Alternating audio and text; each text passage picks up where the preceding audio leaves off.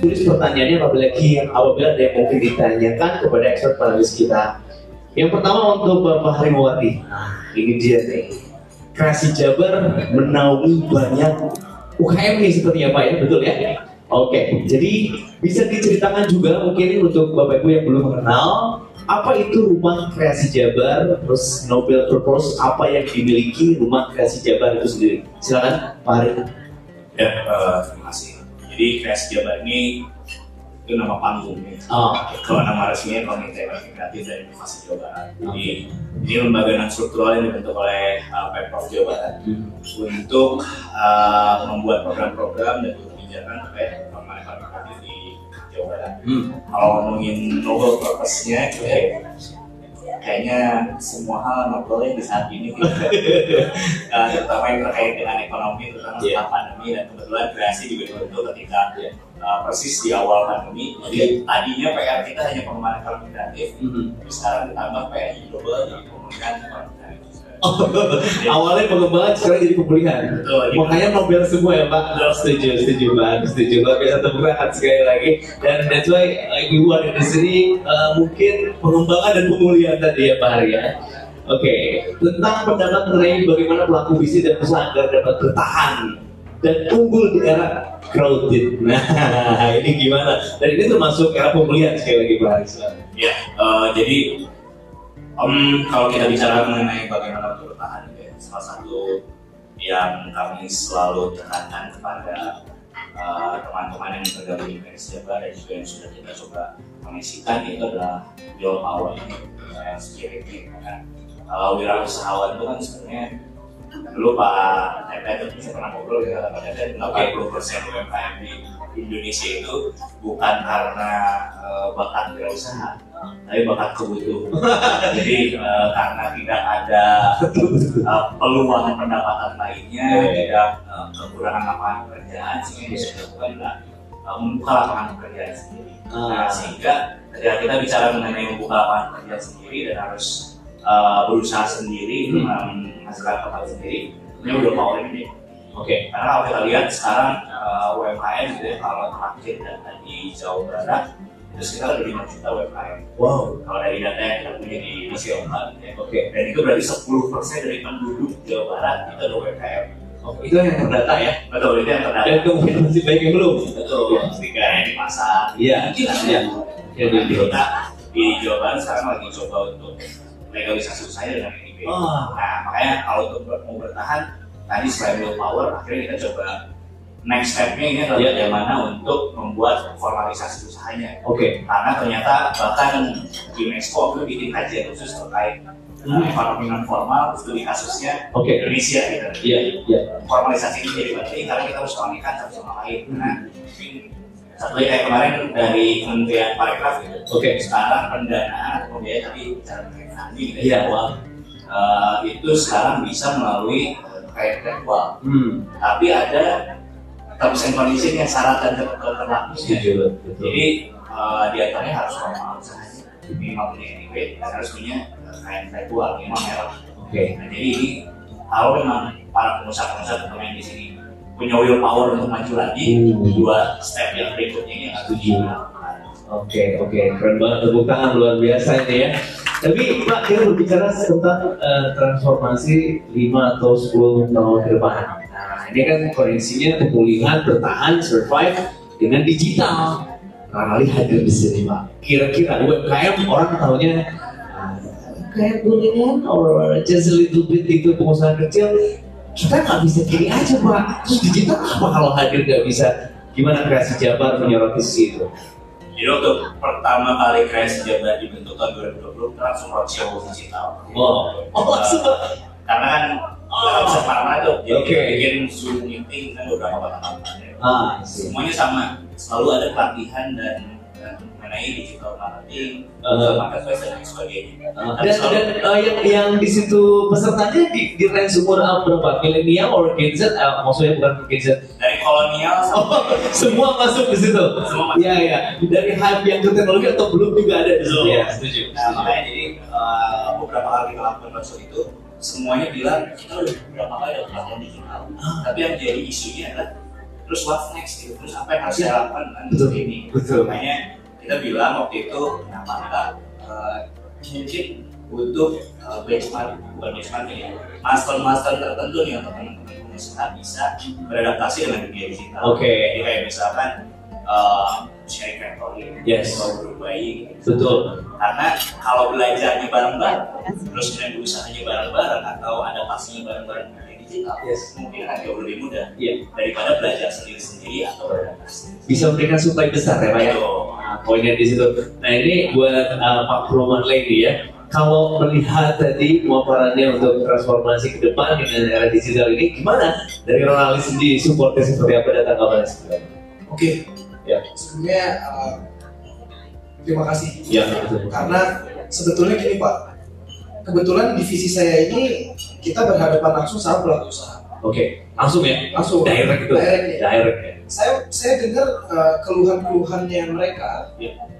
tentang uh, apa namanya pada masa COVID pada saat itu ya. Aha. Pada masa COVID itu mereka nggak punya market, mereka harus bertahan. Oke. Bertahannya udah bagus. Bertahannya bagus. udah bagus. Oke, poin Artinya itu. nggak- nggak merugikan lah. Iya betul. Sekarang banyak permintaannya financing Pak. Oh, Permintaannya financing. defensing. Tapi yang paling hati-hati gini Pak. Ah, Jenis produk uh, financing itu ada Iya. konsumtif sama produktif. oke. Nah kadang-kadang ketika kondisi uh, apa namanya lagi tidak bagus, mereka harus ambil pinjaman, terjebak pinjaman konsumtif, Iya, bahaya Pak. sangat. Karena pinjaman konsumtif biasanya rate-nya tinggi. Itulah mencekik, Iya. mencekik. Itulah perannya lalali. situ. Hmm. Tadi kita bilang kita memberikan financing bukan lalali. Jembatan. Kita jembatan. Iya. Kita punya kredit partner yang kita kira khusus Iya. yang boleh masuk ke tempat kita hanya produk-produk financing khusus produksi. Oke, oke, Itu productive loan. oke. Jadi ketika mau jalan ke lalali ya kita konekin ke kredit partner kita, kita jaganya di situ. Aha. Dari situ UMKM-nya. Oke, got it. Nah, bicara ke siapa teknologi dari Iya. segi UMKM, Transformasinya ya. transformasinya. Betul. Sebetulnya dibilang mereka udah pakai teknologi sudah. Aha. Coba kita tanya di ruangan ini yang udah pakai Facebook, ya kan? Iya. Masih pakai WhatsApp, oke. Yes. Tapi kamu kan mereka tentang manfaatnya Facebook dan WhatsApp untuk bisnis mereka. Itu dia. Ya kan? Mulailah ada yang uh, memakai Facebook, WhatsApp gitu ya buat apa namanya Hmm. berdagang. Akhirnya. Susah buat berpindah platform itu susah ya. Oke. Oh WhatsApp ini buat uh, istilah kasarnya connecting people lah. Yes. That's why dalam Ralali kita punya satu produk kita ya uh, namanya Air Connect itu seperti front store yang dijualnya bisa langsung kayak forward message WA, Aha. link yang kebuka Iya. langsung transaksi. Terus ya, Bisa dapat langsung itu. jadi istilah kasarnya mau beli produk saya, nggak usah buka lainnya, Oke. kasih link, Yes. bapak klik, Oke. bisa transaksi. Easy ya. Sudah Semudah banget itu. semudah itu. Karena ternyata memang oke teknologi sih udah terbiasa, tapi hanya sering ke teknologi. Hmm. hmm. Belum Artinya- maksimal. Belum maksimal. Banyak pertanyaan-pertanyaan lalu berikutnya apa? Nah, what's next ya? What's next, kan? What's next betul betul betul. Oke, di situ memang perlu uh, seminar ya. Betul. Terus campaign direct langsung agar mereka cepat tanggap ya untuk uh, what, what nextnya itu. Untuk Pak Haris sendiri Pak, tadi kalau kasusnya financing yang sampai beli bet akhirnya bukan berkembang malah drop, itu di lapangan pasti Pak Haris menemukan momen-momen itu uh, setelah pandemi atau di masa pandemi itu. Ya pasti. Jadi Ya, ya. kita juga ada program fasilitasi financing. Oke. Nah, para pelaku pelaku usaha dengan berbagai macam. Oke, ya ya. Eh, banyak sekali kasus-kasus seperti itu kan di mana ternyata 5 juta UMKM Oke. tapi mungkin banyak sekali knowledge knowledge yang belum sampai ke mereka gitu. Oh. misalkan uh, fintech gitu Iya. fintech itu ternyata banyak digadang-gadang sebagai masa depan Betul. pekerjaan dan lain sebagainya Dan ternyata belum nyampe gitu ke, ke masyarakat jadi kayak uh, ambil contoh uh, B2B gitu, kalau boleh kita sebut. Iya. Itu kan ada ada batas bawahnya nih Hmm. yang yang bisa berapa minimal? Uh, 50 gitu. Oke. Ternyata pas kita sebar 100 AM daftar semuanya di bawah 50. Oh. Jadi ini kan ternyata kebutuhan financing UMKM tuh ternyata masih di bawah. di bawah itu dalam uh, dalam artian sebenarnya mereka butuh funding juga Ah. Jadi, ini yang perlu kita kaji Betul, betul. financing yang seperti apa yang cocok untuk usul itu Oke. karena kalau kalau misalkan kita buat and gitu ya uh, alternatif-alternatif pembiayaan ya Iya. Betul. Jadi le- learning gap-nya Iya, terlalu karena mereka belum siap. Betul. Di situ belum siap posisinya ya. Makanya pada pendampingan terkait financing terus kemudian uh, funding ini sebaiknya bisa digunakan untuk apa yang lebih penting. Oke. Kalau belajar bareng-bareng Mhm. atau bikin grup usaha gitu dan sebagainya. Iya. Itu kan jadi jauh lebih mudah. Setuju. Karena uh, tidak sebagai contoh kasus gini, Iya. karena saya boleh tahan, Boleh, boleh. Buat jadi pembelajaran nih, mari betul. kayak ambil contoh dana desa. Iya. Dana desa itu boleh gede. Mhm. Kemarin pada demo-demo di Jakarta. Oh gitu ya, Pak ya. Kalau kita denger nih ya, benar Pak. dana desa itu besar dan, dan ketika diterjunkan itu sebenarnya modal Hmm. untuk BUMD gitu, Oh. untuk usaha. Tapi karena literasi finansialnya mungkin belum cukup Hmm. untuk mengelola funding, itu kan kita ibaratkan funding. Betul. Ternyata digunakannya untuk hal yang bukan untuk. Nah, Nah ini yang poinnya di yang situ. jadi penting. Setuju. Contoh lainnya lagi ketika saya bertemu UMKM di Kabupaten Bogor, ada orang Bogor. Iya. kan prinsip orang Bogor yang yang mereka bilang ke saya gitu biar tekon asal sokon mereka tiap mindset, ini mindset, ini mindset ya. tiap weekend mereka masih puncak Yes. karena merayakan keberhasilan di minggu tersebut mendapatkan uang karena gajiannya per minggu Oh per minggu. Jadi, Mingguan ya, mingguan. istilahnya mingguan. terus saya tanya seminggu bisa dapat berapa sih orang itu bisa bersepuluh juta Oh. mingguan ya Mingguan. jadi kalau kalau sebulan berapa lebih dari Iya. tapi pas saya mengunjungi ke rumah-rumahnya ke lokasi usahanya kok gini-gini aja Ah. jadi apa ya terkenal satu sama jadi mereka tidak tidak paham mengenai investasi Iya. terus kemudian sebagainya Hmm. ini jadi sangat penting terutama untuk nanti pemodalan membeli funding kan pasti ingin ada manfaat dan impact juga Setuju. mau angel investor atau apa Setuju. Eh, akan sangat penting untuk pemahaman inflasi finansial Sangat. eh, para UMKM ambil contoh kayak misalkan mau mau belanja Iya. barang Iya, iya. bahan Oke.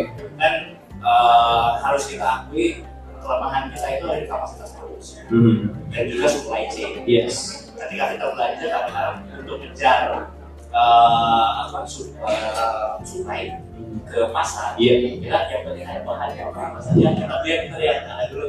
Oke. Hitungnya nanti kemudian Ah. ternyata untung. Ah. Karena saya juga punya bisnis itu. Cuma dimarahin mentor saya. Karena yang penting tadi jalan dulu ya. oh iya. Ya, karena bisnis selama ini Ah.